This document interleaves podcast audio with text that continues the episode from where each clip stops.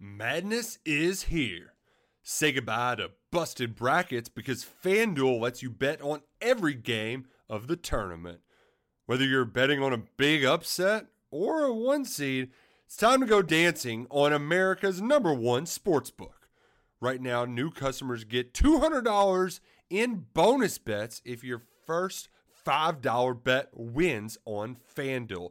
That's 200 bucks to use on point spreads money lines. You can even pick who's going to win it all. Just visit fanduel.com slash on three and bet on college hoops until they cut down the nets. Must be 21 and older and present in select states. First online real money wager only. $10 first deposit required. Bonus issued as non withdrawable bonus. Bets that expire seven days after receipt. See terms at sportsbook.fanduel.com. FanDuel is offering online sports wagering in Kansas under an agreement with Kansas Star Casino LLC. Gambling problem? Call 1 800 Gambler or visit fanduel.com slash RG in Colorado, Iowa, Michigan, New Jersey, Ohio. Pennsylvania, Illinois, Kentucky, Tennessee, Virginia, and Vermont. Call 1 800 Next Step or text Next Step to 53342 in Arizona 1 888 789 7777 or visit ccpg.org slash chat in Connecticut 1 800 9 with it in Indiana 1 800 522 4700 or visit ksgamblinghelp.com com in Kansas, 1 770 STOP in Louisiana. Visit mdgamblinghelp.org in Maryland. Visit 1 800 gambler.net in West Virginia or call 1 800 522 4700 in Wyoming. Hope is here. Visit gamblinghelplinema.org or call 800 327 5050 for 24 7 support in Massachusetts or call 1 877 8 HOPE NY or text Hope NY in New York.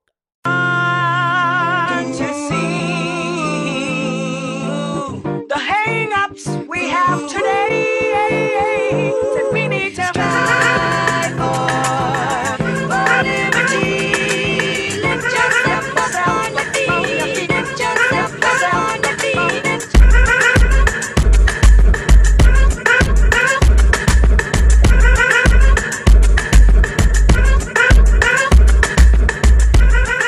Welcome into episode 169 of the Sources Say podcast, your go to Kentucky basketball and recruiting podcast on the growing KSR Podcast Network. The Sources Say podcast is brought to you by our good friends at Justice Dental. Visit one of their two Lexington locations by scheduling an appointment online or by calling 859 543 0700. Exciting news to, to announce today for our listeners. They are offering 20% off any whitening treatment to all Sources Say podcast listeners during our coverage this postseason. Go to justicedental.com slash sources say to book your appointment today, or you can click the link in our show show notes. Great stuff there from Justice Dental. They are doing a uh, fantastic job supporting us down here in Tampa for the SEC tournament, and, and they're going to be with us during the NCAA tournament as well. Please go check them out. They are the absolute best. Let's uh, get rolling today. I am your host, Jack Pilgrim of Kentucky Sports Radio. Very happy to be joined once again by the one and only Shawn Smith of Go Big Blue Country. Shawn, how the heck are you? I'm fantastic, Jack. How are you?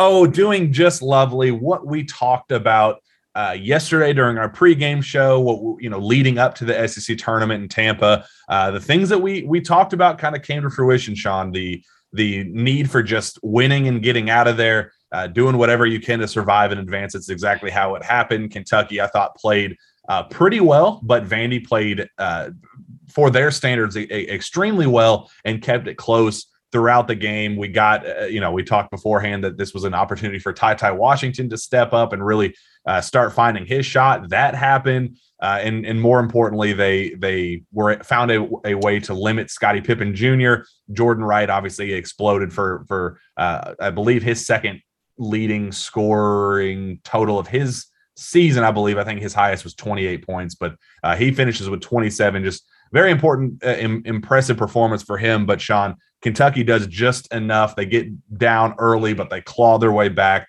and uh, pull off the very solid 77 to 71 victory. So let's get rolling with some of these early takeaways, what you liked about the Cats' performance, what you didn't like, and what you need to see moving forward as we uh, look ahead to Kentucky's matchup against uh, Tennessee this afternoon. Yeah, I think that that Vandy team last night, not not many teams in college basketball, I think, could have survived that that effort from Vandy. I mean, it was a collective effort from the Commodores. Uh, I did say in the pregame show that I wanted to see Kentucky kind of lock up Scotty Pippen Jr., but it was also okay if he went and got 30 as long as other guys didn't go off. Well, last night was a better Vanderbilt basketball team, Jack, than what Kentucky had seen the first two times. You mentioned Jordan Wright with 27. Uh, Liam Robbins was a force with nine points. Myles Stute got to 11 points. Like they had a collective effort. If Scotty had got what he usually gets or even got his average, Kentucky wasn't surviving that night. So that mm-hmm. they focused in on that. Some tired legs, I think, took over with Scotty Pippen Jr.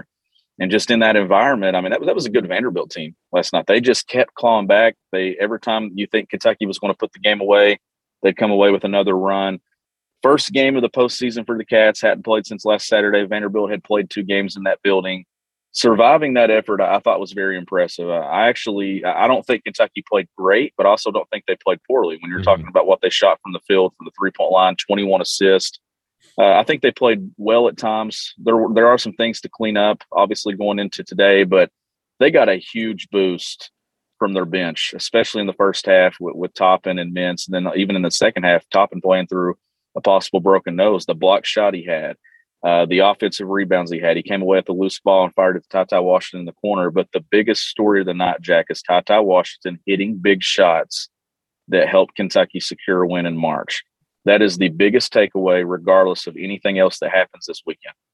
It's exactly what we talked about during pregame shot. It was he doesn't have to go for 20. I even said this. He doesn't have to go for 25. He doesn't have to, you know, go for a career high or anything like that. We he we just needed to see him find uh, find his shot again, get his legs back underneath him, really find some consistency, and then he does go out and go for 25. So that was a a cool little add on. And look, he didn't have his best performance of the year at all. He struggled, you know, defensively. He made some uncharacteristic turnovers. Uh, you could really tell he was uncomfortable early on. But Sean, I thought he, the way he kind of regathered himself, Cal pulled him. There was a there was a time that there were people tweeting that uh, that TyTy Washington was kind of unplayable at that point, so that he he wasn't he was hurting more than he was helping. Yeah, he was going to give you a, a, bucket every once in a while, but uh, his defensive lapses and some of the mistakes he was making as a, a as a facilitator and as a, a ball handler, uh, I think it was hurting the team a little bit more than than he helped. And Cal thought the same thing, pulled him, kind of let him regather himself. I watched him on the bench. He was kind of frustrated and kind of shaking his head like, you know, you could kind of tell he was in his own head a little bit, like, man, this isn't me. I, I gotta, I gotta figure out a, a, way to get past this and get through this. Cal puts him back in the game, trusts him to uh, kind of regather himself, and that's exactly what he does. He goes and scores eight straight points, back to back right corner threes that uh, really, I think it, it, spread the lead out to nine points for Kentucky. That stretch was, I think, kind of the difference maker in the game. That's what kind of solidified the game. And then he just kind of kept going from there. Really, you know, knocked, started knocking down some free throws late. So, and I thought it was a very, a very strong performance from TyTy, especially late after a rough start, and exactly what we needed for him to do. I mean, we needed him to figure out a way to put the ball back in, in the hoop, and, and that's exactly what he did uh, against Vanderbilt. Definitely a positive side moving forward. We said the last couple shows he was the final remaining piece that we were waiting on to have a breakthrough moment. Sahvir was playing well. Kellan Grady was playing well. Davion Mintz was playing well. One of Jacob Toppin or, or Keion Brooks was playing well every game. You knew you were going to get something out of that four spot. And obviously, Oscar is a, the most consistent player in college basketball. You knew what you were going to get everywhere else but TyTy Washington. And you finally got that breakthrough moment for him in Tampa. And, and Shawn, uh, couldn't find any better positive takeaway from that game. Like you said, I think that was the the difference maker and definitely a positive side moving forward. Well, and, and the thing that stood out to me was he missed. It felt like two or three or four mid-range jumpers there early in the second half, late in the first half that could have provided some separation. He wasn't getting those to go. Well, that's the shot that Ty owns that you feel the most confident in. It had been the three-point line since his injury where he really hadn't shot the ball well. So when you look at his overall shooting numbers last night, yeah, he had a lot of missed shots, most of those in mid range, but he hit threes. He was four or five from three point range. And I think that's the biggest development of all is him knocking down that shot because you know today when they play Tennessee. If he takes 10, 10 mid range jumpers, he's going to hit five or six of them. Like that's a shot that he's going to knock down. But I thought it was massive to see him start hitting those threes. And uh, once the, there was a play there in transition in the second half where Sahvir came down and he like kind of slowed his pace and he saw the play developing and he fired it to that corner in front of the bench and found Ty. And that was the first of three that he hit in that corner there in the second half. And I thought that that was a great play by Sahvir. And, and that was the one that really got Ty moving. And I mean, you bring up Sahvir, and I just want to point out eight points, 11 assists, six rebounds. Uh, he did have four turnovers, but I think he is playing phenomenal basketball as, as of late. I think he's really, really changing the way this team operates and, in his pace and just the way he controls the game. Uh, I mean, really sets things up. And like you said, I think TyTy could have gone for 35 last night with all the shots that he missed from the mid range. And uh, I, I, think that, you know, and he was right on line with most of them. I think they just, you know, just a bad roll. Couple of them, you know, swung around the rim four or five times, touched every single inch of that rim uh, before rolling out. I think that could have been a 30 plus point game for TyTy if, if he hit the, the shots that he normally makes while still hitting the three pointers that he he was able to capitalize on. Uh, I, I, think that was kind of the difference in that as well. It could have been, it should have been a bigger uh, deficit uh, than, than it ended up being, but it was you know still a strong performance from, him. But yeah, I thought Sahvir Wheeler played tremendously, and I think that he him finding his groove right now has just been such a game changer down the stretch when things have gotten tight late and and Kentucky has given up some leads in the past. It's been Sahvir that has you know kind of changed the the momentum back in, in, Kentucky's favor and really clawed out the victory down uh, down to the end of games. I think he's just been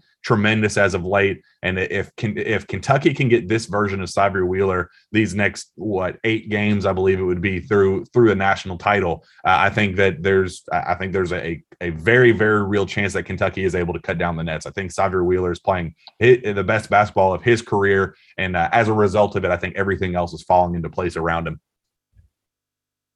Yeah, he was really good last night. I don't I don't know if you noticed that exchange there in the post game press conference or not when John Calipari sat down and I think the uh, the moderator someone was talking maybe and it was about a question for TyTy or something and Cal kind of looked over and he was pointing out he said you had 11 assists only four turnovers and he kind of had a smile on his face and he was like looking and talking to him about his rebounds and his stat line and what a you know that's a kid too in Wheeler that Jack, I, I, feel like that he's he's been a good interview all year long, but it seems like as this season went along and we got into February, Oscar Tshiebwe has been a really good interview, but Sahvir might be the best on the team.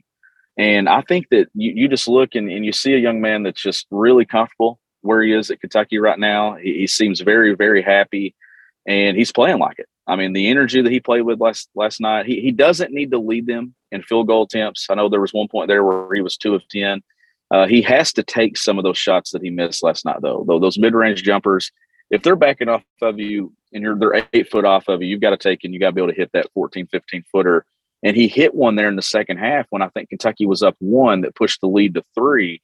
Uh, big place from him. I think the biggest shot of the night, though, was when Kentucky was literally dying. Vanderbilt was on a run there to start the second half. They were up seven. And then Grady drilled a three as the shot clock expired, and that cut the lead uh, down to four. And Kentucky eventually took a one point lead after that. I thought that was the biggest shot of the game. Yeah, that was. I, I remember the collective gasp that that Big Blue Nation had, which we got to talk about that after this as well. But when his shot went up in the air, that you could just hear the the like please please please like all the prayers going up at the same time from all the fans in the stands and when it when it sank and Kentucky, you know that that was the turning point. The the crowd went unbelievably uh, just they just went berserk after that point, and and uh, that was another one of those shots that, that, like you said, I think it kind of started shifting that momentum back that they desperately needed because there I mean there were a couple times that it just felt like they that Kentucky was dead in the water that Vandy was just they they flipped the momentum and they were building on that momentum kind of stacking good possession on top of good possession. And uh, I, I, mean there were a couple moments where it was like man I it just doesn't feel like Kentucky has any of this momentum right now. And it was that shot that I think really sparked things and then TyTy's eight point stretch uh, that clearly shifted the tide completely back in Kentucky's favor. But uh, unbelievable. But I do want to give a major, major shout out, major credit to Big Blue Nation at Amalie Arena. Shawn, we talked about it during pregame. I thought uh, the the crowd was already starting to file in before that Tennessee game, and you could start sensing that. All right, the you know the the the previous matchups they're over with. Nobody cares about those games. These are the you know the Tennessee and Kentucky fans, and as much as Auburn fans wanted to tell you that they were showing up in full force and that they were to uh, you, you, know, take the arena over. As John Calipari said, you're smoking crack if you think that uh, K- that Kentucky was going to be outnumbered by Auburn fans. But you could ca- start seeing the Tennessee's fans start to roll in, and Kentucky fans were joining them. Uh, but you could really sense, like during pregame warmups, when they uh, when Kentucky came out of the tunnel for the first time, you could really sense that okay, this is going to be a special night in terms of fans and, and, in terms of just the crowd energy. And goodness gracious, from that immediate from the the opening tip, Shawn, I thought Big Blue Nation was tremendous from start to finish.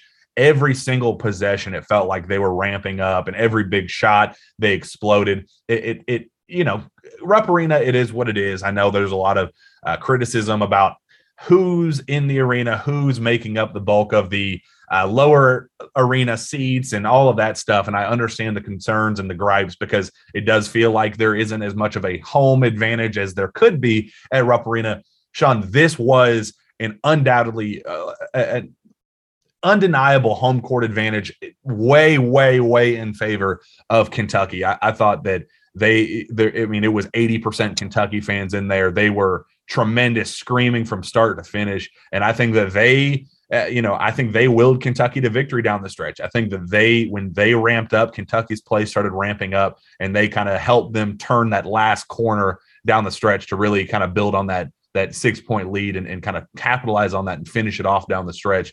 Uh, just tip of the cap to Big Blue Nation. I thought it was one of the most fun, uh, enjoyable environments at a college basketball game I can remember in what two years, Shawn, maybe three. Uh, I, yeah. Maybe that that Kentucky Tennessee game, I think three years ago at home when Tennessee was number one, I think that was the last like, whoa, this crowd is is a game changer. That was the last time I've ever felt like that. And, and last, I think yesterday uh, was clearly up there, if not more. Uh, I think Big Blue Nation was just tremendous.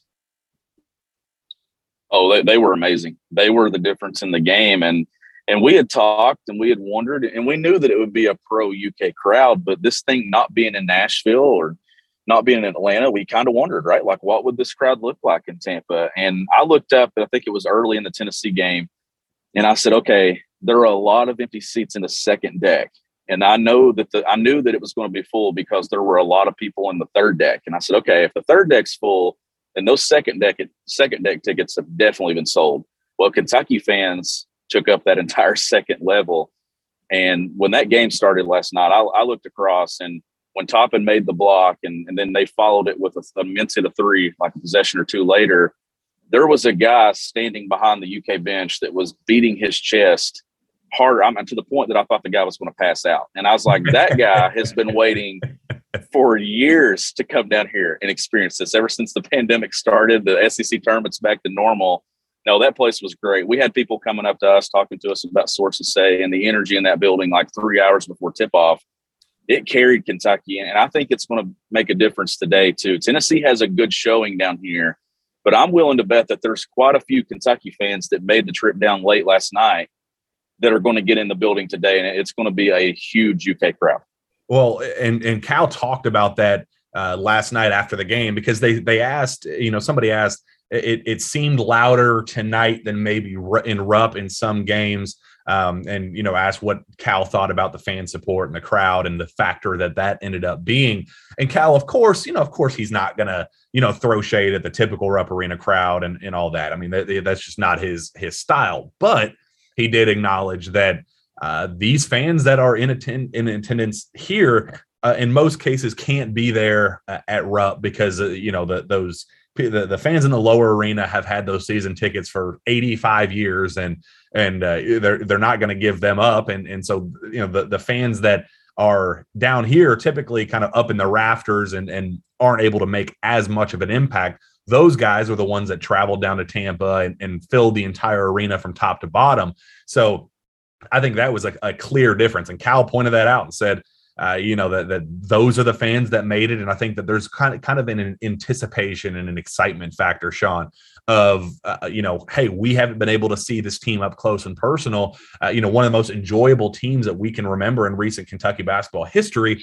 they have been waiting for this moment. And Shawn, it's been two years since we've had a, a normal SEC tournament. Three years, uh, you know, I think 2019 was the last normal one. Kentucky uh, losing in the opening round and limited capacity fans last season, and then uh, it being canceled the year before. It's been three years since fans have been waiting for this moment, and it feels like all of that those three years have been built up and, and packed into uh, you know one night. Uh, they they released all that energy in one night and one weekend. And i think we're clearly going to see that again this afternoon against tennessee. Uh, rivalry matchup. It's a rubber match because uh, the last time obviously left a bad taste in kentucky's mouth. They got punched in the face uh, in knoxville after kind of initiating the haymaker the first time around in Lexington. Uh, I think fans are kind of anticipating that rubber match, the all right, best two out of three wins the series on the year, and there's that kind of excitement factor with that for sure. Uh, and, and, I think today's going to be even more impressive. I, am just very excited to see what Big Blue Nation does, and then obviously if they win today, uh, what's it going to be like? If I, I'm assuming that Arkansas wins today against Texas A&M if they get to that head-to-head matchup, that revenge factor uh, as well, because Arkansas punched Kentucky in the mouth the last time around. I think uh, uh, we're due for a very special weekend. It's been three years in the making, and I think Kentucky fans are ready to uh, unleash what they're best at. Yeah, that was the first meaningful postseason game for Kentucky fans since that Auburn game in 2019 in the Elite Eight, and you felt it last night. We knew the SEC tournament last year; the fans weren't in the building uh, Kentucky, you knew that they just weren't going to make a run and win that thing last year. So last night, it was three years in the making, and the energy in that building was incredible. You were talking about what John Calipari said about people, you know, and, and fans not going to games at Rupp Arena during the regular season, but then coming to the SEC tournament. I can attest to that. I was that guy. I was that kid that me and my dad would load up every year and or every other year at least, and and we would go to Atlanta and that was when the tournament was in Atlanta every single year. And we wouldn't even buy tickets, Jack. We would go and we would wait for Vandy or Ole Miss or Tennessee or someone to lose. And then we'd catch those fans coming out and we'd buy their tickets for the rest of the weekend. and I would end up with the Friday, Saturday, and Sunday sessions because somebody would sell me their entire book, uh, just wanting to get rid of them. And that's how Kentucky fans do. And and then as as I got older and I got into high school, we would just go ahead and buy the entire book, and that we would make that our spring break trip every single year. Uh, so you you know that there's families that still do that today, and, and it's a special thing, and and that's what makes Kentucky fans so great. Is they plan this weekend like a year in advance. Like they go ahead and book their hotel, they they buy their tickets, they get their airfare, they they do all of it, and they go and and that's what makes this fan base what it is. And, and it's really special to see. Not saying anything bad about the Rupp crowd. Like those crowds were great this year. But those those people last night like the first row behind us over there on press row i don't think they sat down one time the entire game. And you just don't get that in the regular season. These people are fired up for postseason play yeah, and it doesn't it does not hurt Shawn that it's down in Tampa and the weather is nice. It, it rained a little bit this morning, uh, but for the most part, the weather's nice. I got to be honest. I uh, uh, leading up to yesterday's game, I was sitting out by the pool and working and and had a, a couple glasses of wine, and I was like, man, this is not a bad way to live. This is not a bad way to work. And uh, I'm sure fans that are down uh, here just, you know, on vacation and, and just doing it for uh, you know, for for their own fandom, I'm sure they were thinking the same thing as they were going out to the pool or driving out to the beach before the game and and all that. It's uh, if you're gonna use this time for your spring break or your vacation, not a horrible place to be, Shawn, uh, uh in in Tampa, Tampa, Florida. Yeah, it's. Uh, I, I, looked at you last night. You, you got quite a bit of sun yesterday, so I'm wondering how you look this morning. how you felt last night. You know, I, I, I looked I'm, over at you I think well, i looked over at you. You, you you were kind of red when you walked in and you first saw me yesterday, but then after I think it was after the LSU Arkansas game, I thought you were pulling for Arkansas. You got got really red uh, going into the uh, the night session, but no, the the weather it's a little rainy today. I think it's 63 degrees. I actually have a jacket on, but hey, there's like six or seven inches of snow where I live in Kentucky. I was so surprised when I saw pictures this morning, so I'm glad to be down here. Yeah, I. uh I uh, the wind. It, it, was one of the uh, cases of the wind got to me because it felt no, you know, it felt like a nice cool breeze and the sun was shining. I, it wasn't like overly hot where you feel yourself cooking in the sun. So, you know, the wind was in my face and it was like, oh man, this is this is just relaxing. I was working and all that. And then I remember I started walking to the arena and I started feeling my face get hot and I started feeling my arms get hot. And I was like, oh, good Lord this isn't good. And then when it, I finally got into the arena, Shawn, I, I it, it felt like it, it, could have been 36 degrees in that arena. I, I would have had no idea because I was sitting there and it felt like I was cooking in the the the spotlight of those lights that they had. I was like, oh my yeah. god, I got to get the heck out of here. I it, it felt like I was 10,000 degrees, like I was on the surface of the sun. I was like, oh man.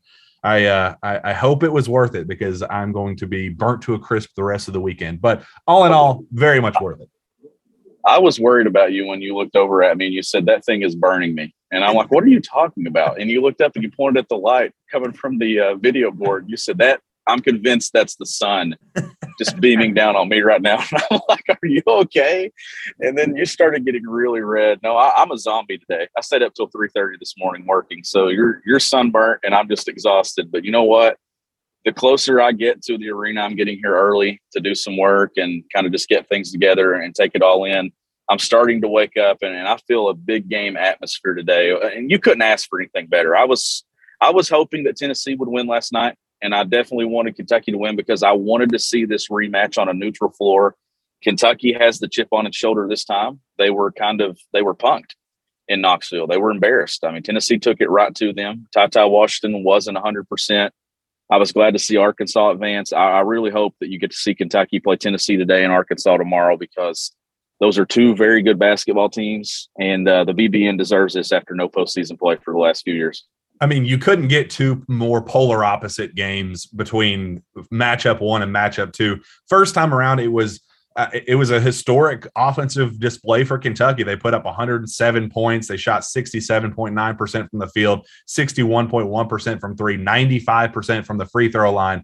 Uh, I mean, it was it was a game that I came away thinking that was the most efficient, dominant offensive performance I've ever seen Kentucky have under John Calipari. I thought it was uh, they were just everybody was on fire. They were firing on all cylinders, making every shot that they took it, it was just absurd. What the, the shooting number, I think they were shooting 70% from the field, I think going into the last eight minutes of the game or something absurd. I mean, it was like they they everything they tossed up fell and it was it was just one of those nights that they couldn't miss. And in Tennessee, it didn't matter how well they played. They didn't even play that horrible. I mean, I think they still they still scored 79 points or whatever it was.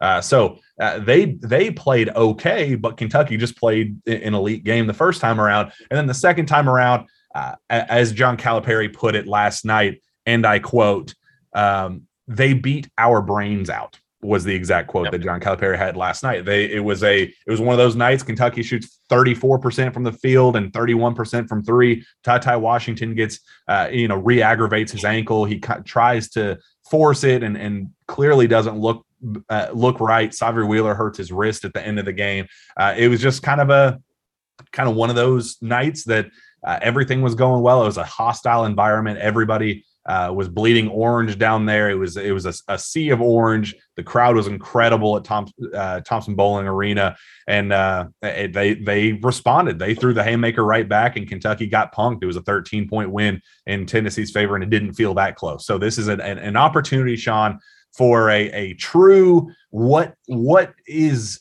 you know who is the the true winner out of these two teams? It's the best two out of three. It's a neutral site where both fans have have an equal opportunity to come in and, and establish a home court advantage. Clearly i think kentucky's going to take that uh, take that over this afternoon but uh, it's it's not going to be at rupp. It's not going to be uh, in knoxville. It's going to be an opportunity for it's a neutral site best of the best, who's going to come out on top, top and advance to the uh, SEC championship game.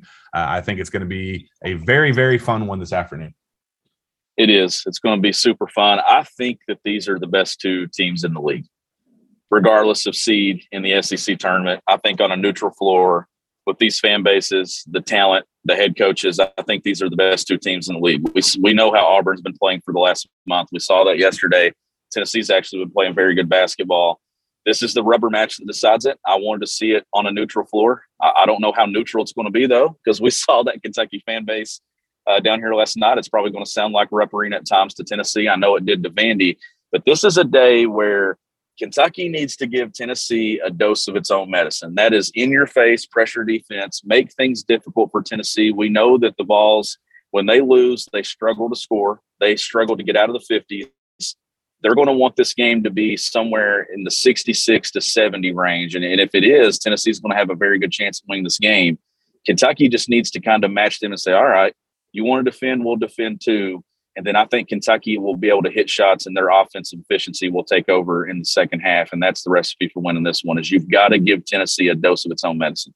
And another thing to keep a very, very close eye on, Shawn Kennedy Chandler goes down three separate times yesterday with an ankle injury. The same injury, eh, the same ankle. He kept uh, it, it kept getting re-aggravated, and you could tell that he was bothered by it. He finished the game. He came back he was riding the the workout bike and he was running back in the tunnel back and forth really trying to work that thing out but shawn one night uh, there's there's no time for rest one night of of recovery uh, with limited training staff he's not in, in, his own home environment where he can work out uh, with the with the head trainers and with all the workout equipment and, and recovery equipment that he'd get in knoxville uh, you know, being out on the road the way that he is right now, what type of impact is that injury going to make on him? What type of effective, effectiveness is he going to have? We just saw TyTy Washington, the same situation where, yeah, he's limited and yeah, he's going to try to fight through, but TyTy Washington was a net negative for Kentucky last time around when he tried to fight through an ankle injury.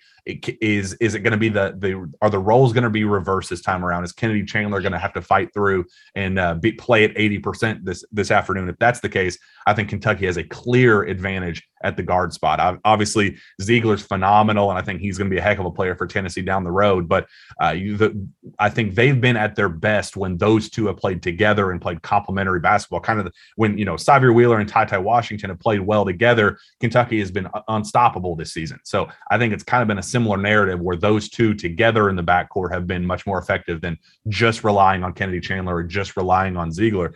Uh, and I think that's definitely going to be something to keep a very close eye on is just how effective can Kennedy Chandler be uh, after hurting himself three separate times uh, uh in that uh, semifinals match or the uh, quarterfinal matchup.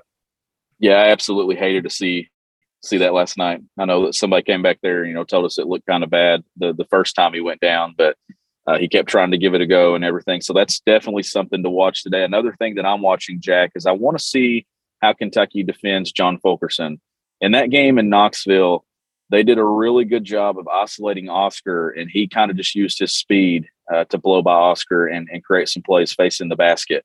We know that Oscar took on that challenge the games after that. After Tata and Sahvir were out, we saw him clapping and, and guarding guards and guard, guarding mobile bigs.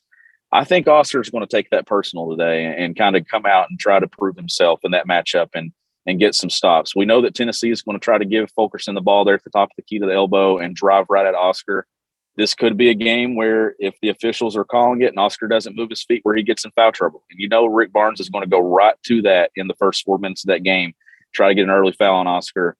Uh, I want to see how he responds and how he defends in this matchup today. And, and another thing that I, I was thinking about watching the two games yesterday afternoon, Shawn, yesterday evening, was look, Vandy was playing among the best uh, uh, basketball in the conference. They were playing very, very well. Scotty Pippen was, you know, had emerged as the leading scorer in the conference, and it just felt like they were kind of clicking at the right time. And I, I think it presented a phenomenal matchup for Kentucky. It was a great test, exactly what we talked about. Uh, you, you know, you you obviously like the Alabama, just kind of the storyline because they the style of play they have. It's kind of emerges a little bit of a rivalry uh, between those two teams. So when Vandy won is kind of like a, a little bit of a letdown from a storyline perspective, but in terms of an actual fight, an actual game, I, I think Vandy presented a, a better matchup for Kentucky, a harder test for them, and I, I do find it kind of interesting that that Mississippi State's not playing very well, and Tennessee really wasn't pushed much at all, even considering Kennedy Chandler's injuries yesterday. Uh, they really weren't pushed. It wasn't really a, a, much of a challenge, much of a test for the Volunteers yesterday.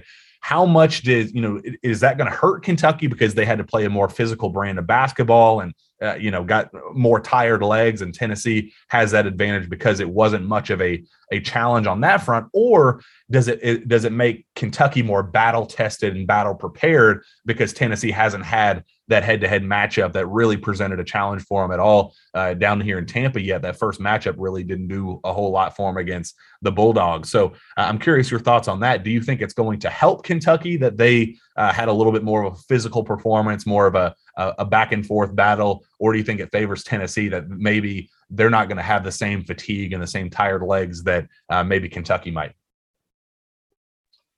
I think being in that game last night for Kentucky, that challenge, it helps you. It helps get you ready uh, for what you're going to see today. You know, Tennessee's effort's going to be there. It's going to be a step up in competition. And I think going through that battle last night, having to claw, having to hit shots, having to get a collective effort from guys off your bench and, and Jacob Toppin and Davion Mintz, I think that prepares you for what you're going to see today. I, I don't look at the whole Kentucky played the late game. Tennessee got the tip off at six o'clock because those guys, by the time Kentucky was tipping off, Tennessee's guys were kind of walking out to, to get food and stuff after the game last night. So we know that they had a late night as well. So essentially, they got maybe two to three hours off their feet that Kentucky didn't get. But uh, I'm not going to make a big deal about that because obviously they they all they've all got to sleep today. They they woke up early this morning and uh, game day ready. They they played a lot of AAU basketball in their life, so I don't think that that's going to affect. But I do think Kentucky being in that dogfight that they were in last night will help them today instead of kind of coming in here and coasting with a 20, 25 point win, they had to fight and claw and, and, and battle for that one. I think that will help. Yeah, I, I think if they had played uh, Alabama, Alabama is a team that they're either going to score 95 points or 45 points. They, there's kind of no in between for them. They just the, the the style of play they have. If they go cold, they're they're awful. If they get hot, they're you know among the best teams in, in the SEC. And I think that presented yeah, if they were hot and they obviously proved to to not be because they ended up losing to Vanderbilt, but I think that this was the safer matchup for Kentucky to prepare them for a Tennessee and then in Arkansas in the championship if that's how it unfolds. I I, I agree. I, I, definitely think that uh, the physicality, I think the uh, the the toughness, the you know it it I think Cal always says the first game of the SEC tournament, the first game of the NCAA tournament are always the toughest because it's a new environment. It's about you know getting your legs under you, trying to figure out uh, where you are, trying to get used to the floor, used to the times, getting used to the schedules.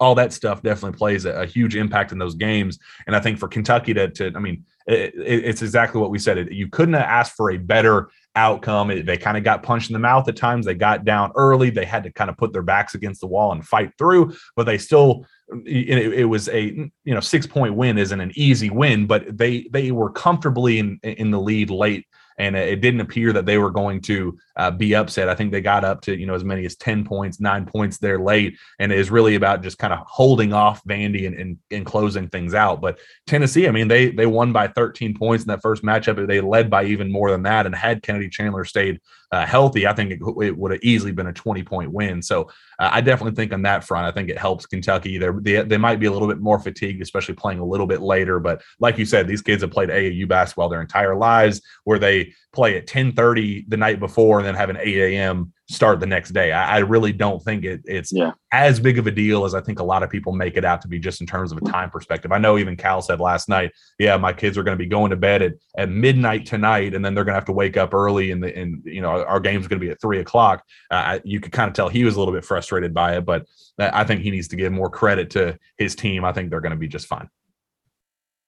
Yeah, I, I think they'll be fine as well. And, one note that we got to talk about before we wrap up here is just the the impact that Jacob Toppin had. I know I mentioned it earlier. I know that you've mentioned it as well. Tata hit shots, but it was Toppin that really stood out to me as the game MVP. And it was the plays that he erased. So we're talking about, you know, Jacob Toppin there in the first half, the block that he had. So Kentucky wins by six. That's two points that he took off the board. He came out of nowhere to block that shot. I thought that that was just an incredible defensive play that only he could make. Uh, then he had the play there in the second half where he comes away with a loose ball. You know, Oscar had the ball. It looked like he was going to turn it over. The ball's free. Toppin gathers it, fires it to, to Tata Washington in the corner, who drills a three. So there's five points that he that he's kind of given uh, given to the team there. And then late, when Kentucky was up four, he chases down a loose ball and it kind of goes off. I think it was uh, go, gone off a Vanderbilt player, and Kentucky retained possession. Those plays win you basketball games And the more I watch him, Jack, I'm excited about next year, but I'm also excited about what he can add to this team on this tournament run they're about to go on. When you have guys like that, you win national championships and get the Final Fours. And yeah, I, think watching Jacob Toppin last night was a, it was like a a uh, crystal ball looking into the future of what the heck that kid can be down the road. Shawn, I think that he has future NBA star written all over him. It, I, I just think his tools, his being six ten and as athletic as he is, when he's pulling up from the mid range like that, and, and, I don't know if you saw uh, Big Blue Drew posted those pictures last night of the lift he was getting on his jump shots. Shawn, he was shooting down at the rim. That's how how high he was getting on his shots, and just uh, eh, the comfort that he's having taking the ball off the dribble and driving and cutting and attacking the basket. He's going up and he's finishing these monster dunks and finishing up and unders. And I mean, his versatility is just so freakishly absurd. And uh, I, I just watch him play on both ends of the floor. I mean, he's it's like he, he looked like an outside hitter in, in a volleyball game. The way he was going up and just smacking the crap out of the ball off the back uh, the backboard, sent it into the stands. I mean, you watched him play and you went, that guy's an NBA star. Like, there, there's no way that guy isn't going to blossom into something special down the road. There's just not, I mean, you you see the path that Obi Toppin kind of laid out. It was kind of right around now when Obi started transitioning from a pretty solid college basketball player to a college basketball superstar. And you could just start seeing uh, the way Jacob is kind of just inching, inch, inching by inching, piece by piece, putting things together. It's like you're you, you're watching him put together the puzzle pieces of uh, of what amounts to a, a, future star. And I just I, you you know that he's always had the potential because he's he has the length, he has the size, he has the athleticism, and it was just like, all right, how can he put all of those things together and be like his brother or even better than his brother how can he put those tools together and do that and and you're slowly starting to see him piece together those things on top of being an elite defensive player and you know his length and versatility on that end of the floor just his comfort as an offensive uh, you know, kind of inside out threat. I mean, goodness gracious, Shawn, I just I watch him and I'm like, I, I there's just no way this kid isn't going to be a star one day, and I think uh, that day may be coming sooner rather than later. Yeah, um, a mid-range jumper last night, and then another jumper late that Kentucky needed with the shot clock winding down. Then he gets a defensive block. He, takes on uh, the best defensive assignment every game at some point. It, it just he's a versatile player off your bench that just adds so much to Kentucky. When you put him and Davion Mintz together off the bench with what Kentucky has in the starting lineup, I just don't think that there's many teams in college basketball that have a six and a seven like Kentucky has. I don't think there's many teams in college basketball that have a one through five like Kentucky has. And when you see those top seven playing so well this late in the season, you want to see it today again collectively. You want to see Keion Brooks get going and making some plays as well. Uh, Kentucky's going to be just fine going into this next tournament and today as and in this tournament as well. Yeah, it's a uh, you know, I, there's a lot of people that, that, complained about Cal cutting down the rotation and, and it being what it is, and you know, getting down to as many as seven. Usually, you know, I think seven is his safe safe spot with Davion and Jacob Toppin being those two guys off the bench. Uh, and, you know, tip, you know, some minutes for Lance Ware every once in a while, maybe a spot minute here or two for Bryce Hopkins and Daimion Collins. But Cal's rotation is cut to seven. And I think those top seven, uh, especially the top five, obviously, but that top seven, I would stack that up against anybody else in college basketball. Yeah, maybe if Oscar gets into foul trouble, like you said in the pregame show, you know what what happens then? Uh, you know, eh, can you trust Lance Ware to step in and give you real minutes and, and a real postseason setting? How is that going to work out? Can, can Daimion Collins come in? What about Bryce Hopkins? Blah blah blah. But uh, I, I mean, if you're talking pure talent, one through seven at full strength I mean, I just don't think there's a better better team in basketball. There's Kentucky's already as is with the the the full strength issues and the you know foul trouble issues at times, all that. They're still a, a top five team in college basketball right now. I think they're as things stand a, a number five seed or the number the top number two seed in the NCAA tournament. I think Joe Lunardi said this morning that a win today solidifies them as a number one seed, no matter what happens on Sunday in the championship game. Which I think that's music to Kentucky fans. Uh, Kentucky fans' ears. You win and, and, you're you're in as that number one seed, likely in Chicago, which would present an Indianapolis first weekend, Chicago second weekend, and then potentially New Orleans if you uh, make it all the way to that that that Final Four. So plenty to be excited about. But yeah, Shawn, I completely uh, completely agree. I think that top seven uh, is um, is absolutely the best of the best in, in all of college basketball, and I would uh, put put a lot of money on that. Uh, there's just not a lot of a, a, whole lot of confidence elsewhere that there's a better top seven um, in all of uh, of the nation. No, there's not. I'm with you, and you know I said that yesterday on the pregame show that if Kentucky wins against Vandy and then they beat Tennessee, I think that they essentially get a number one seed on Selection Sunday, and that looks like that's the scenario out there. I, I think it's just important to continue playing. Don't have to win your league tournament, just be playing. Baylor's been at home for a couple of days now. Auburn got sent home yesterday. You know, couldn't happen to a better team, right? But uh, by the way, your tweet yesterday from your your Instagram screen grab, I, I think I've known you for a while now. That's the most clever tweet that I've ever seen from you, and that's a compliment because oh. I've seen a lot of good stuff from you.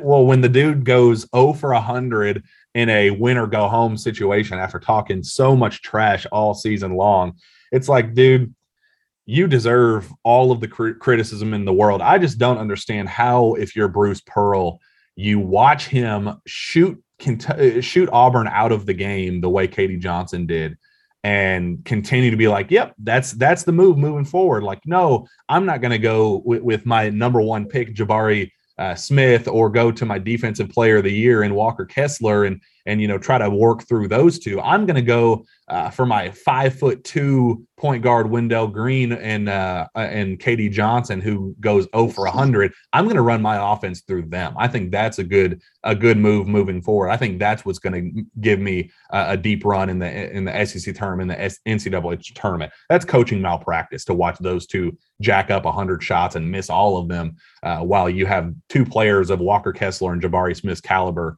uh, kind of playing third third fiddle, fourth fiddle at that point.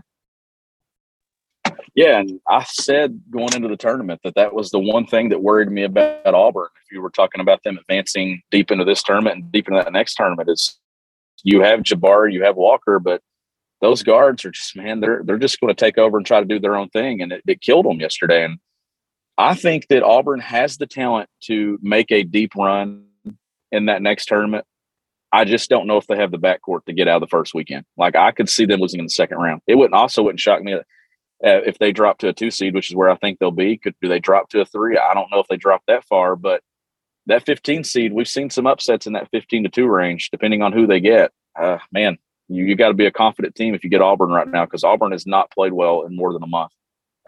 Yeah, I mean they, they're a team that can we, can beat anybody and lose to anybody, and uh, I think we have pro- we have seen uh, quite clearly that when they are away from home, that they are a completely different team than what they are at home with that that hostile environment that they have at Auburn. I mean, it's it's uh, among the best in, in college basketball, but it comes at a disadvantage because uh, it's it's so impactful and it has willed them to victory so many times that when you're away from that and you don't get that and you get used to that uh, then then that's where things start falling short. When you get behind, you don't have those momentum swinging opportunities with the fans, and I think that's what killed them. And as as impressive as everybody made out uh, the Auburn fans, you know, being traveling to Tampa. And yeah, I'll admit there were a, a, lot more than I anticipated, but it wasn't anything close to what Kentucky or even Tennessee, I think, brought. I, I think they were clearly the number three uh, in terms of how many fans were in attendance. And, and they, you, you ask an Auburn fan, and they'll tell you that they had 100% of the fans in attendance. It's just not how it unfolded. And you could tell that uh, when things went south uh, uh, in those quarterfinals, that they, that they didn't have the fan base to will will them down the stretch. And you know, Texas A&M played a heck of a game, but uh, just clearly a, a disadvantage when they're away from home. And I, I, think when they get to an NCAA tournament setting where other teams are desperate, and you get to the, the Cinderella factor, I, I, just don't see how Auburn makes a deep run. I'm much more confident in Tennessee making a run, even Ar- Arkansas making a deeper run. I, I it, record aside, I think Auburn is the fourth best team in the SEC right now, and I, I don't really think it's that close. I think uh, Arkansas is playing phenomenal uh, basketball, and I think that Tennessee obviously is is what they are. I think that uh, Auburn is is sitting comfortably at that number four spot in my eyes. Yeah, uh, I'm with you. I think that the three teams playing today have the best chance of advancing in that tournament starting next week. Uh, I'm excited to see what happens here today in Tampa. I'm about to walk into the arena here, Jack. I know I'll be seeing you shortly. We got Kentucky, Tennessee, but before that, we have a Texas A&M team that is trying to play its way into the tournament. Are they going to have to win this tournament to get in? I haven't seen Lunardi's latest update, but I know last night he had them still on the, the, the first team on the next four out. If they beat Arkansas today, that means that they would have beaten a desperate Florida team that was on the bubble, an Auburn team that was projected as a one seed, possibly, or two seed going into yesterday, and now an Arkansas team. If they beat those three teams in three days, the Aggies 110% deserve a bid. I right now think they already deserve a bid. But if they win today, I think that they should be a lock for the tournament. And the SEC should get to seven teams in the tournament. Yeah, looking at uh, Lunardi's latest update, they are still in that next four out uh, line. So I believe, like I, I, I agree. I think if they win today, I think they're firmly in. Um, and even still, I think they might have an argument regardless. But uh, win today, and they're definitely in. But it would, I mean, it would set up kind of a, an underwhelming matchup in the in the SEC championship game if it does end up being Texas A&M. No matter how good they're playing, I mean, it would play to Kentucky's advantage because it's kind of a win and you're in scenario today. They might be playing their most desperate basketball of the season and kind of put it all into this matchup. And, you know, you could get, kind of get a letdown, kind of like what we talked about against Vandy uh, with, you know, kind of just trying to build up that uh, that momentum against Alabama and pull off that upset, you know, is does the magic run out then? I think that's kind of uh, the the mindset that they played with, and I wouldn't be shocked if Texas Texas A&M is th- in that same way, even if they do uh, beat Arkansas. But I know games are coming up. We got to get out of here. Um, Shawn, let's real quickly give me a final score prediction for Kentucky versus Tennessee and your game MVP. I'm going to say Kentucky wins this one 75 to 72. Game MVP today, I'm going to go Oscar Tshiebwe. I think that he's going to respond. I think he's going to have a big day. Uh, he's going to approach that that 20 and 15 stat line today. I think Oscar's going to be the difference.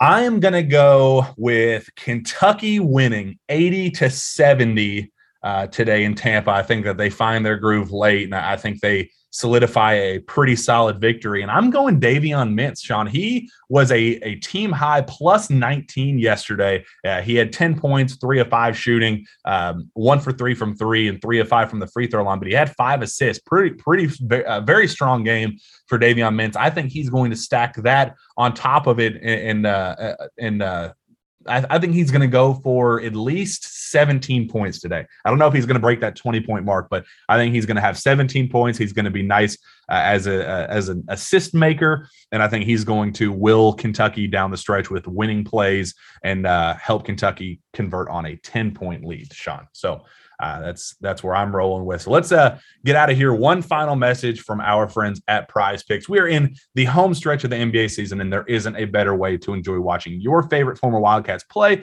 than by playing daily fantasy with our friends at Prize Picks. Prize Picks is the simplest form of real money daily fantasy sports and just pits you against the numbers, whether you're a fantasy sports nut or a casual basketball fan looking to add some excitement to the games. Prize Picks is the perfect game for you. You simply select two to five players and predict they will go over or under their projection. Prize Picks gives you the chance to win 10 times your money for getting four or five predictions correct. Download the Prize Picks app or visit prizepicks.com using promo code PILGRIM to get an instant 100% bonus up to $100 on your first deposit. Don't forget that's the Prize Picks app or prizepicks.com using promo code PILGRIM to claim your bonus today and take your viewing of your favorite former Kentucky stars to the next level. Shawn Smith, let's get the heck out of here. Where can fans find your work?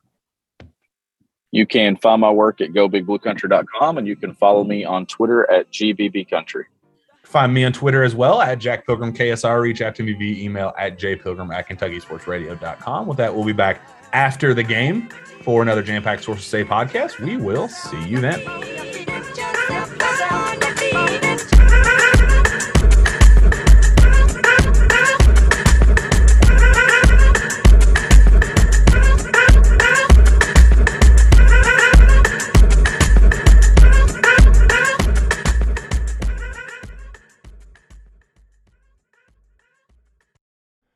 Madness is here. Say goodbye to busted brackets because FanDuel lets you bet on every game of the tournament. Whether you're betting on a big upset or a one seed, it's time to go dancing on America's number one sportsbook. Right now, new customers get $200 in bonus bets if your first $5 bet wins on FanDuel. That's 200 bucks to use on point spreads, money lines. You can even pick who's going to win it all. Just visit fanduel.com slash on three and bet on college hoops until they cut down the nets.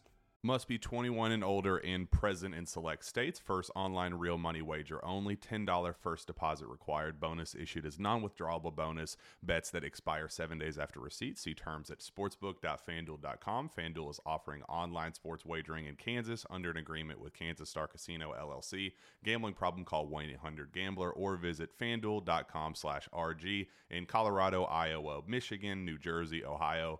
Pennsylvania, Illinois, Kentucky, Tennessee, Virginia, and Vermont. Call 1 800 Next Step or text Next Step to 53342 in Arizona 1 888 789 7777 or visit ccpg.org slash chat in Connecticut 1 800 9 with it in Indiana 1 800 522 4700 or visit ksgamblinghelp.com com in Kansas, 1 877 770 STOP in Louisiana. Visit mdgamblinghelp.org in Maryland. Visit 1 800 gambler.net in West Virginia or call 1 800 522 4700 in Wyoming. Hope is here. Visit gamblinghelplinema.org or call 800 327 5050 for 24 7 support in Massachusetts or call 1 877 8 HOPE NY or text Hope NY in New York.